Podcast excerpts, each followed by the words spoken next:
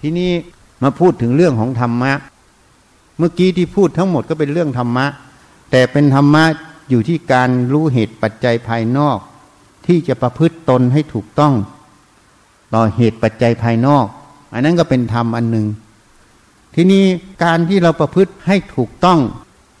ตามเหตุปัจจัยต่างๆ ได้นั้น จิตนั้นจะต้องเป็นกลาง ข้อที่หนึ่งจิตนั้นต้องประกอบด้วยสติ สมาธิจะต้องมีปัญญารู้เหตุปัจจัยนั่นเอง การที่จิตจะเป็นกลางนั้น ไม่ว่าเรื่องภายนอกทั้งหมด จะต้องพิจารณาตามความเป็นจริง อย่างที่พูดให้ฟัง เรื่องของโลก เรื่องการวิเคราะห์ต่างๆ เราก็ต้องวิเคราะห์ต้องพิจารณาเหตุปัจจัยนั้นตรงตามความเป็นจริง ไม่มีความลำเอียงเข้าไปนั่นเอง ถ้าไม่มีความลำเอียงนั้น วิเคราะห์วิจัยตามความเป็นจริง จิตขณะนั้นก็คือความเป็นกลางนั่นเอง ทีนี้ก็ย้อนเข้ามาถึงความรู้ความเห็นอีก ในความรู้ความเห็นของตนเองนั้น มันจะต้องถูกสติสมาธิปัญญา พิจารณาอีก ตามความเป็นจริงของสิ่งนั้นอีก ถ้าเราพิจารณาเห็นตามความเป็นจริงของสิ่งนั้นได้ จิตนั้นก็จะเป็นกลางนั่นเอง นี่ เคยยกตัวอย่างให้ฟังอยู่เรื่อยๆ เวลาผ้าเนื้อมันหยาบ เราก็บอกว่ามันหยาบ เวลาผ้าเนื้อมันละเอียด เราก็บอกว่ามันละเอียด ที่นี่คนที่ไม่เป็นกลางจะทำไง เวลาไปซื้อผ้าเนื้อละเอียด ก็บอกเขาว่าผ้ามันเนื้อหยาบเพื่อต่อราคาลงไง ไม่ใช่ต่อราคาลงนะ เพื่อลดราคาลงไง ถ้าต่อราคามันต้องเพิ่มขึ้น นี่เพื่อลดราคาลง ใช่ไหม ทีนี้คนขายของเวลาผ้ามันหยาบ อยากจะต่อราคาขึ้นไง คือเพิ่มราคานั่นเอง ก็บอกว่าผ้านี้เนื้อละเอียดใช่ไหมคนขายอะ่ะราะฉะนั้นการที่พูดไม่ตรงความจริงของผ้านั้นน่ะ นั่นน่ะเรียกว่ามันมีความลำเอียง มันมีอคตินั่นเอง จิตนั้นจึงไม่เป็นกลาง เพราะนั้นการที่จิตจะเป็นกลางได้ไม่เป็นกลางได้ จะต้องไม่ว่าเรื่องภายนอกก็ต้องพูดไปตามหลักความจริง พิจารณาตามความเป็นจริง ยอมรับความจริงตรงนั้น ทีนี้เรื่องภายในเหมือนกัน เรื่องความรู้ความเห็นในใจตนเอง ก็ต้องพิจารณาให้มันตรงความเป็นจริงนั่นเอง นี่ เอาง่ายๆอะ มันมีเรื่องของแม่ชีอะแม่ชีเนี้ย มันเป็นเหตุให้ต้องพูดถึง เพราะที่นี่มีชี แล้วชีที่นี่ก็เป็นชีที่ไม่ดีทำไมถึงว่าชีไม่ดีอะก็ชีดื้อด้าน คดโกงเขากินทำไมถึงพูดว่าคดโกงเขากินเพราะบวชมายี่สิบปีแล้วอะ ความรู้ความเห็นยังไม่ตรงเลยอะ แล้วก็เกียจค้านไม่พิจารณาตัวเอง คุณธรรมก็ไม่เกิด เพราะยี่สิบปีคุณธรรมไม่เกิด ก็แสดงว่าคดโกงเขากิน ก็เลยเรียกว่าชีไม่ดี เพราะฉะนั้นจะให้เราไปสรรเสริญชี ว่าชีที่วัดป่าวิเวกนี้ดีกว่าชีที่อื่นนะแม้แต่ขี้ก็ยังหอมเลยอะ่ะขี้ไปขายได้ราคามากกว่าเพชรพลอยทองคำอะ ถ้าพูดอย่างนี้ นั่นเรียกว่ายกย่องพวกตัวเองใช่ไหมอันนี้เป็นกลางหรือไม่เป็นกลางอะ ฮะเป็นกลางไหม ไม่เป็นกลาง เพราะอะไร เพราะไปบอกว่าขี้ชียังหอมอะขายได้มากกว่าเพชรพลอยว่าะชีที่นี่ดีกว่าชีที่อื่นไง ก็เลยบอกไว้ คนจะได้รู้ว่าอ๋อชีที่นี่ดีจะได้แห่มาทำบุญที่นี่ จะได้มาอะไรที่นี่หมดไง เรียกว่ายกยอพวกตนเองเพื่อได้ลาบได้สักการะ อันนี้ก็เลยเป็นอคติไง ไม่เป็นกลาง เพราะถ้าพูดความจริงก็บอกชีมันไม่ดีทำไมมันไม่ดี บวชมายี่สิบปีคุณธรรมไม่ได้อะไร เมื่อไม่ได้คุณธรรมก็แสดงว่าที่บวชมาเนี่ย ไม่ได้ทำความดีไว้เลยอะ ไม่ประพฤติปฏิบัตินั่นเอง ก็เลยเรียกว่าหลอกเขากินไง ก็พูดไปตามความเป็นจริงตรงนี้ทีนี้ถ้าชีมันฟังตรงๆ แล้วมันจะทำยังไงอะ ถ้าชีมันฟังตรงๆ มันก็เออ ที่ท่านพูดมามันถูกต้องไหมอะ นะมันถูกต้องไหม ถ้ามันถูกต้อง ไอ้ที่เราไม่ดีทั้งหมดเนี่ย เรายังหมกพ่องข้อไหน เออ ก็ต้องพิจารณา พอพิจารณาแล้ว สิ่งใดยังผิดพลาดอยู่ ยังไม่เต็มก็เติมให้มันเต็มซะ ก็แก้ไขตัวเองซะ ไม่ใช่พูดทุกวัน ยิ่งพูดทุกวัน ยิ่งชีที่นี่ภูมิใจที่อาจารย์ให้ ยศอวยยศให้ว่ามหาโจรหนึ่ง ยิ้มพอใจ ไม่แก้ไขตนเอง แล้วจะบอกมันดีได้ยังไงอะ เขาพอใจในความชั่ว เขาไม่พอใจความดี นี่ เพราะฉะนั้นก็ต้องพิจารณามันถูกไหม ถ้ามันถูกก็แก้ไข การที่ท่านบอกว่าชีที่เนี่ยไม่ดี ท่านพูดตามอะไรอะ่ะก็พูดตามความประพฤติปฏิบัติของชีคนนั้นน่ะ ก็เหมือนผ้า ผ้าเนื้อหยาบก็บอกมันหยาบ จะบอกมันเนื้อละเอียดได้ยังไง ผ้าเนื้อละเอียดก็บอกมันละเอียด จะบอกมันเนื้อหยาบได้อย่างไร นั่นแหละเขาเรียกว่าพูดไปตามความเป็นจริงของสิ่งนั้น ไม่ได้มีอคติ เข้าใจอย่าง เพราะนั้นถ้าพูดอย่างนี้ก็ไม่ชอบโกงประชาชน ถ้าบอกว่าชีที่นี่ขี้ยังหอมราคาดีกว่าเพชรพลอยอีก ทองคำอีก อย่างนี้เรียกว่าคดโกงประชาชนกำลังหลอกศรัทธาประชาชน เพราะประชาประชาชนโอขี้ชีที่นี่วิเศษมาก เหนือกว่าชีที่อื่น ใช่ไหมก็จะต้องมาที่นี่เต็มไปหมดมาทำบุญจะได้วิเศษกว่าคนอื่นแต่มันไม่ใช่ ถ้าพูดอย่างนี้คือโกหกหลอกลวงประชาชน เพราะถ้าเราหลอกลวงประชาชน โกหกประชาชน จิตเราจะเป็นกลางไหมจิตจะซื่อตรงไหม นี่ เพราะนั้นก็พิจารณาดูนี่ยกตัวอย่างชีให้ฟัง เพราะฉะนั้นชีก็ต้องฟัง ฟังแล้วก็พิจารณาผิดพลาดตรงไหนต้องแก้ไข ถ้ายังไม่ยอมแก้ไข ก็ยอมเล่าว่าตัวเองเป็นคนชอบโกงเป็นมหาโจร เมื่อเป็นมหาโจรก็ไม่มีคุณสมบัติที่จะอยู่ที่นี่ สมควรไปจากที่นี่ เพราะที่นี่ไม่ส่งเสริมนี่มันต้องพิจารณา ที่นี่คนฟังฟังเป็นยังไงอะ คนฟังก็ต้องฟังให้เป็น อาจารย์พูดเรื่องชีเนี่ยพูดเรื่องอะไร ก็พูดเรื่องความประพฤติปฏิบัติของชี ความประพฤติปฏิบัติของชีนั้นเกิดจากอะไร ก็เกิดจากความรู้ความเห็นของชีคนนั้นน่ะ ถ้าจิตชีคนนั้น มันจิตที่ซื่อตรง เป็นจิตที่ปรารถนาความพ้นทุกข์จริง เขาจะต้องปฏิบัติตรง เขาก็ต้องมีความเพียรที่จะมุ่งต่อความพ้นทุกข์เขาจะเอาแต่เกียรติค้าน เอาแต่เอาเปรียบงานการหลีกเลี่ยงทำมันเอื้อระเหยเลยชายเพื่อจะให้คนอื่นทำแทนตัวเองหมด อย่างนี้มันถูกไหม แล้วอย่างนี้มันมีสติไหม นี่รู้เหตุรู้ผลไหม นี่เขาต้องพิจารณาหมด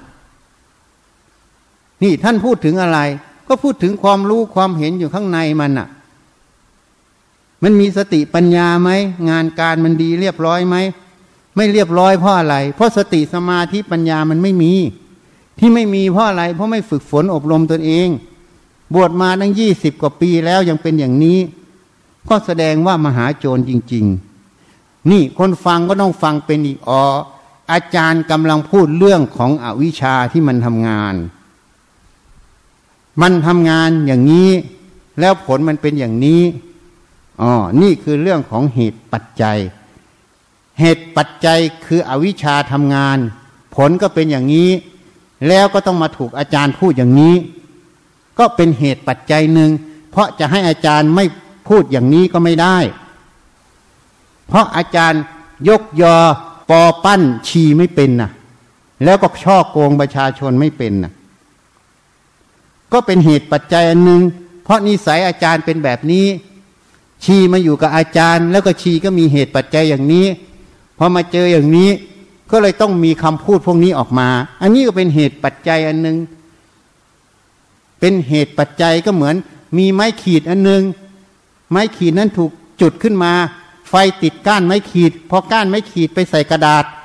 ไฟยังติดอยู่กระดาษแห้ง กระดาษก็ต้องติดไฟ เนี่ยมันเป็นเหตุปัจจัยตามกันมา ถ้ากระดาษนั้นเปียก ไฟมันก็ไม่ติดใช่ไหมอันนี้เป็นเรื่องเหตุปัจจัยหมด ถ้าพิจารณาอย่างนี้ อ๋อ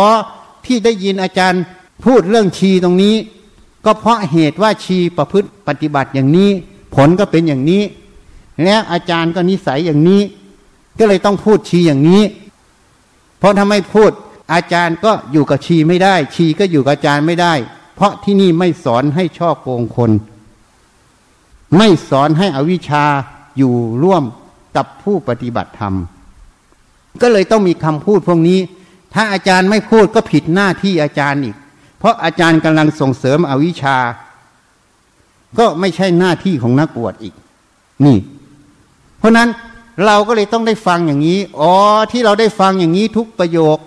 มันก็เพราะเหตุนี้เหตุนี้ผลก็ต้องเป็นอย่างนี้อย่างนี้ อ๋อ มันเรื่องเหตุปัจจัยหมด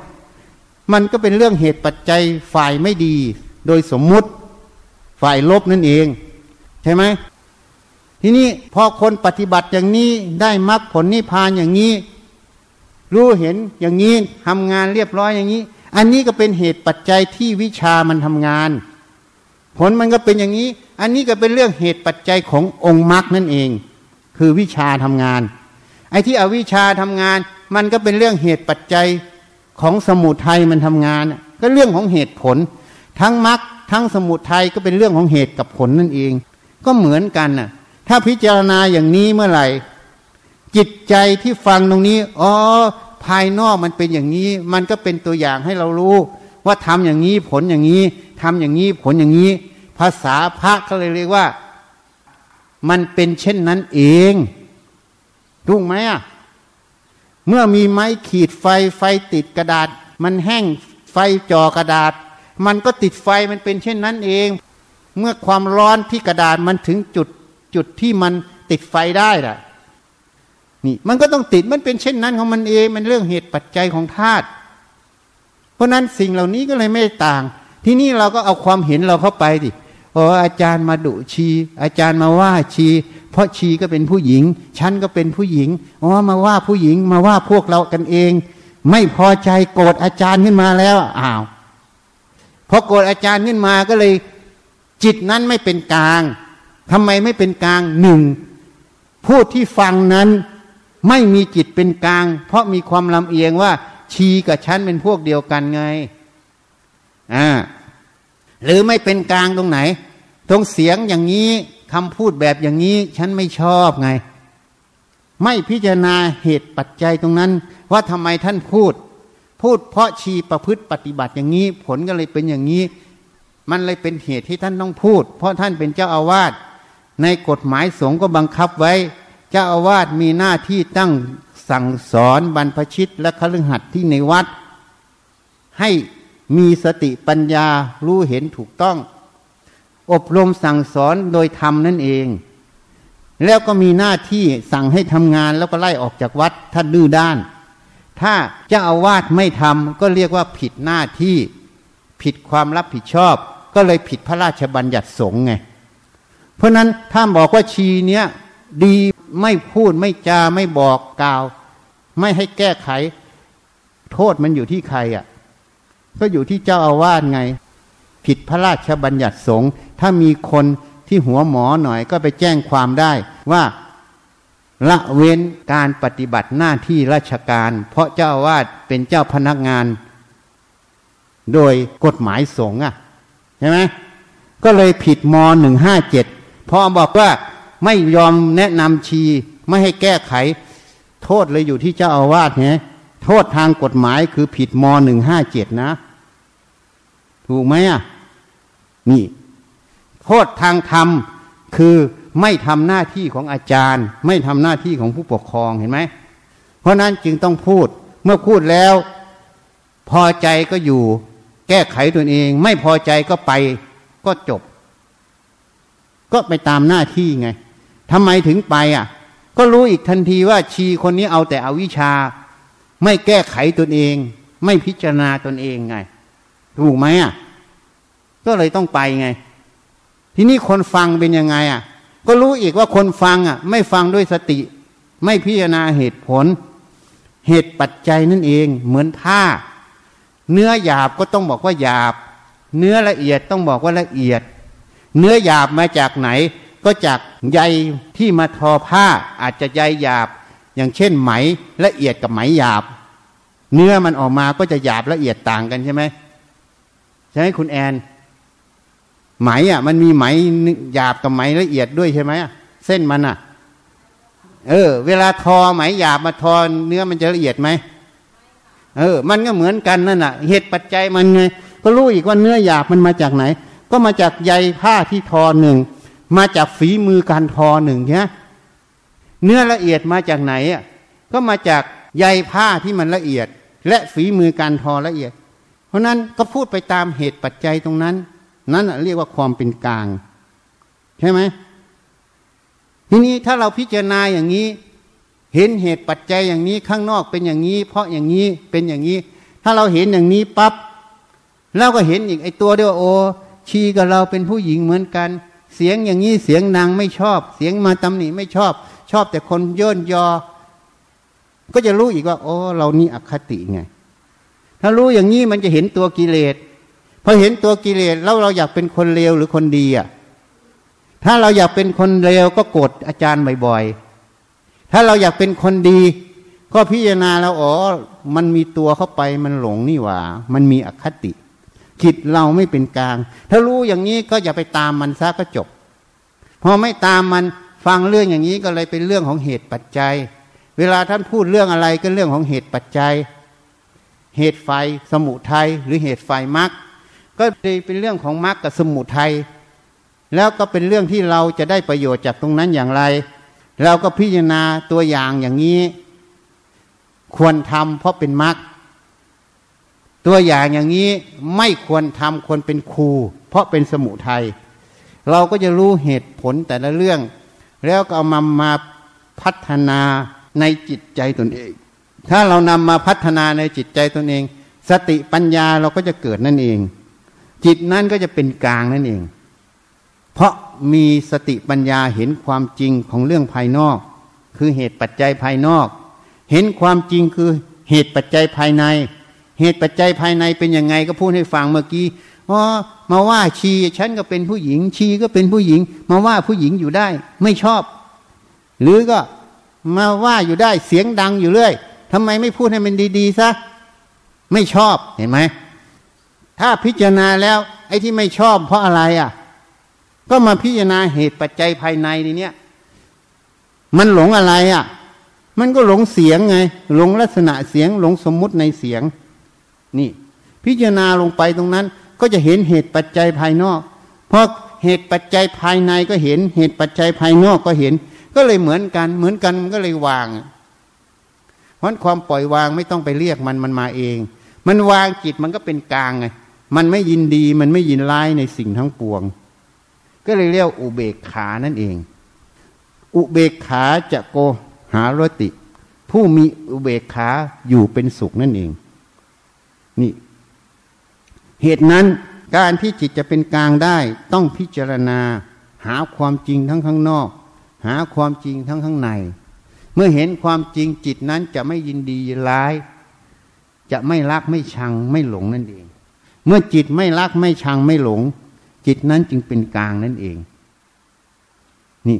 เพราะฉะนั้นต้องพิจารณาบ่อยๆ ต้องวิจัยบ่อยๆ จะรู้จะเห็นจะฟังอะไรก็ตาม ต้องหัดพินิษพิจารณาให้มาก ถ้าจิตเป็นกลางได้เมื่อไหร่ การพิจารณาอัตธรรมมันก็จะตรง ถ้าเราหัดวางจิตอย่างนี้เรื่อยๆ หัดพิจารณาอย่างนี้เรื่อยๆ มันจะทำให้จิตเราเข้าสู่ความเป็นกลาง มันเข้าสู่ความเป็นกลางยังไม่พอ มันก็จะทำให้จิตดวงนั้นไปพิจารณาเหตุปัจจัยทั้งภายนอกภายในตรงตามความเป็นจริงได้ ยิ่งพิจารณาตรงตามความเป็นจริงเห็นความจริงเมื่อไหร่ จิตนั้นก็ยิ่งกลับเป็นกลางอยู่เรื่อยๆ เป็นอัตโนมัติของเขาเรื่อยๆ เหตุนั้นหลวงปู่เทศจึงบอกผู้ใดทำใจให้ถึงถึงความเป็นกลางได้ ผู้นั้นจะพ้นจากทุกข์ทั้งปวง เราไม่ทำใจให้เป็นกลางนะ เราพิจารณาให้มันตรงตามความเป็นจริง ยอมรับความจริงตรงนั้น ความเป็นกลางของจิตมันก็อยู่ตรงนั้นนั่นเอง เพราะมันไม่มีอคติ อคติมันมีสี่หนึ่งชั้นทาคติลำเอียงเพราะรักสองโทสาคติลำเอียงเพราะชังสามโมหาคติ ลำเอียงเพราะหลงไม่เห็นความจริงของมันสี่พยาคติลำเอียงเพราะความกลัว เพราะนั้นอคติสี่จะไม่มีถ้าเราพิจารณาเหตุปัจจัยภายนอกตรงตามความเป็นจริง พิจารณาเหตุปัจจัยภายในตรงตามความเป็นจริง เมื่อตรงตามความเป็นจริงก็จะรู้ว่าควรจะประพฤติปฏิบัติกับสิ่งนั้นอย่างไร เมื่อประพฤติปฏิบัติได้ถูกต้องความเป็นกลางอยู่นั้นตลอดนั่นเองมันฟังสิ่งใด ให้ฟังเอาอัดเอาทำอย่าฟังเพื่อยินดียินร้าย ใครที่ฟังแล้วจิตมันยินดียินร้าย มันขัดข้องขัดเคืองให้รู้ทันทีให้ย้อนเข้ามาดูในจิตตนเอง ว่าขณะที่ฟังนั้น มันหลงแล้วเกิดขึ้น มันมีโมหาคติโทสาคติเกิดขึ้นแล้ว โดยไม่รู้ตัว ไม่ได้ฟังเอาประโยชน์ ฟังเอาโทษ นั้นเรียกว่าไม่มีปัญญานั่นเอง เมื่อไม่มีปัญญาก็คือมีอวิชชาทำงานนั่นเอง นี่ต้องหัดพินิจพิจารณาบ่อยๆ ฟังต้องรู้จักฟังเอาประโยชน์ อย่าฟังเอาโทษ ฟังให้พิจารณาเหตุผลตรงนั้น ว่าเหตุผลมันอยู่ตรงใด ประเด็นมันอยู่ตรงไหน ถ้าเราหัดฟังอย่างนี้มันจะแยกสมมุติปรมัตออกได้ด้วย นี่ต้องหัดฟังอย่างนี้บ่อยๆ เหตุนั้นหลวงพ่อประสิทธิ์จึงบอก ยอมรับความจริงโดยสมมุติปรมัตมันรองอยู่ เพราะถ้าเราเห็นความจริง ยอมรับความจริงโดยสมมุติปรมัตมันรองอยู่ตลอด ที่นี้การสอนมันสอนผิด ส่วนใหญ่จะสอนให้ทำสมาธิพุทโธ พุทโธ เมื่อสิทธิสงบแล้วปัญญาจะเกิดเองเลยสอนผิด ผิดโดยไม่รู้ว่าตัวเองสอนผิด คนฟังก็ไม่รู้ว่าตัวเองฟังมาแล้ว เห็นตามเขามันผิด ปัญญาไม่เกิดเองหรอกถ้าไม่พิจารณา ปัญญาต้องเกิดจากการพิจารณา สติสมาธิความสงบนั้น เป็นเหตุให้จิตนั้นอะ มันมีความตั้งมั่น มันไม่หวั่นไหวในสิ่งใดแล้ว มันสามารถหยิบยกสิ่งเหล่านั้นขึ้นพิจารณา มันจึงเห็นความจริงของสิ่งนั้นได้ เหมือนน้ำมันนิ่ง มันจะเห็นแม้แต่ตัวปลา เห็นแม้แต่อะไรอยู่ใต้ท้องของน้ำนั้นได้ ถ้าน้ำขุ่นมันจะไม่เห็น การที่สติสมาธิมันเกิดตั้งมั่นแล้ว เหมือนน้ำมันนิ่ง เมื่อน้ำนิ่งแล้วปลามันอยู่ก็จะเห็นงูมันอยู่ก็จะเห็น สัตว์ร้ายสัตว์ดีอยู่ก็จะเห็น เมื่อเห็นแล้ว ตัวปัญญามันจะพิจารณา ว่าสิ่งนี้เป็นอย่างนี้ น้ำตรงนี้มันอันตรายไม่ควรลงเพราะงูเห่ามันรออยู่ น้ำตรงนี้ลงได้ปลอดภัย เพราะมันไม่มีสัตว์ร้าย อันนั้นละ่ะ จึงพิจารณาตามความเป็นจริงออกเรียกปัญญามันเกิด นี่ท่านจึงบอกพิสุทั้งหลาย เธอจงยังสมาธิให้เกิด เมื่อสมาธิเกิด เธอจะรู้เห็นตามความเป็นจริง มันเกิดอย่างนี้มันจะรู้เห็นอย่างนี้ ไม่ใช่ทำความสงบแล้ว เดี๋ยวมันรู้เองเห็นเอง พอไม่พิจารณาพอไม่อะไร มันก็เลยไปติดความสงบคือสมถะ เวลาตายไปก็เลยไปเกิดเป็นพรมกันเยอะ พอเกิดเป็นพรมลูกศิษย์ลูกหาก็ยกย่องครูอาจารย์ตัวเอง เป็นพระอรหันต์บ้าง เป็นพระอรหันต์บ้าง พระอรหันต์บ้าง พระอรหันต์เลยเกิดง่ายมาก ง่ายเพราะคำสรรเสริญเยินยอ ง่ายเพราะพวกกู แต่ไม่ได้ง่ายเพราะธรรมธรรมของพระอรหันต์ไม่เกิดนั่นเอง เพราะการประพฤติปฏิบัตินั้นไม่ตรงต่อธรรม เมื่อไม่ตรงต่อธรรม พระอาหารหันต์ก็เกิดไม่ได้ พระอาหารหันต์เกิดได้ เมื่อประพฤติธรรมตรงต่อธรรม สมควรแก่ธรรมนั่นเอง นี่ นี่ให้เข้าใจ ก็เลยไปดูกันกระดูเปลี่ยนสีเปลี่ยนลักษณะ ก็บอกว่าเป็นพระธาตุก็เลยยกย่องกันเป็นพระอรหันต์จริง ๆ กระดูกที่เปลี่ยนสีเปลี่ยนอะไร มันเปลี่ยนจากอุณหภูมิ มันเปลี่ยนจากสภาพอากาศความชื้นการเผาทั้งหลาย มันไม่ได้บอกว่าเป็นพระธาตุ แม้แต่กระดูกที่ไม่ได้เปลี่ยนสภาพ เหมือนคนทั่วไปก็เป็นพระธาตุเพราะกระดูกนั้นมีกำลังของพระอรหันต์อยู่ พระธาตุหมายถึงกระดูก หรือที่เปลี่ยนหรือไม่เปลี่ยน มันมีกำลังของพระอรหันต์รูปนั้นอยู่ จึงเรียกว่าพระธาตุที่เปลี่ยนแล้วไม่มีกำลังนั่นไม่ใช่ เพราะถ้าเราสังเกตให้ดี มีฝรั่งมันคิดถึงพ่อแม่มันมาก มันก็กระดูกพ่อแม่มันไปเผา อยู่ในอุณหภูมิสูงอะ เป็นเพชรไง แล้วก็มาเลื่อมใส่คอไง อันนั้นเป็นพระธาตุไหมอะ นี่ คนไม่เข้าใจผิด เชื่อกันผิดผิด เอากระดูกที่เปลี่ยนนั้นอะ มาเป็นตัวยึดว่าเป็นพระอรหันต์จริง ๆ ไม่ใช่ ถ้าจะรู้พระอรหันต์หรือไม่พระอรหันต์ต้องตรวจกำลังจากกระดูกตรงนั้น จากก้อนธาตุตรงนั้น ที่นี้คนตรวจกำลังจากตรงนั้น จากก้อนธาตุตรงนั้น ส่วนใหญ่ตรวจกันไม่ได้ไง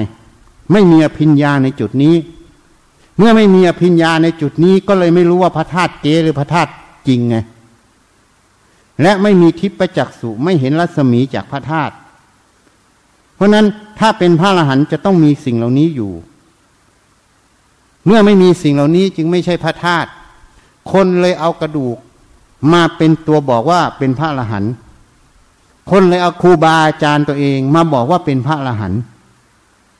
แต่ไม่ได้เอาคุณธรรมแท้ที่ท่านบรรลุเป็นตัวบอกไง เพราะคุณธรรมแท้ไม่มีใครพยากรณ์ได้ ยกเว้นพระพุทธเจ้า อันนี้เป็นสัพพัญยุตยานของพุทธเจ้า เป็นความสามารถของพุทธเจ้า ไม่ใช่ความสามารถของสาวก ก็เลยน่าเสียดาย โลกปัจจุบันหลอกกันเยอะ น่าเสียดายนะ